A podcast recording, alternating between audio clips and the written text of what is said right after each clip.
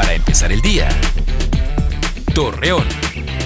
Muy buenos días, viernes 26 de febrero le presentamos la información para empezar el día.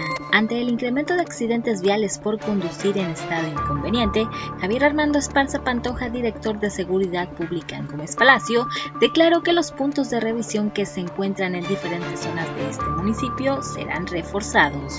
Docentes de Coahuila del Sindicato Nacional de Trabajadores de la Educación informaron que al incorporarse a clases de manera presencial deberán ser vacunados contra el COVID-19, contar con los protocolos de higiene en las instituciones y el semáforo epidemiológico esté en verde ciudadanos de la colonia Valle Oriente de Torreón protestaron contra el sistema municipal de aguas y saneamiento debido a que los afectados señalaron desabasto del vital líquido en su sector habitacional. Debido a la falta de precaución al manejar de algunos ciudadanos, el presidente del Consejo Cívico de Vialidad Abelino Pérez Martínez solicitará al Ayuntamiento de Torreón crear campañas de seguridad vial y formación de automovilistas.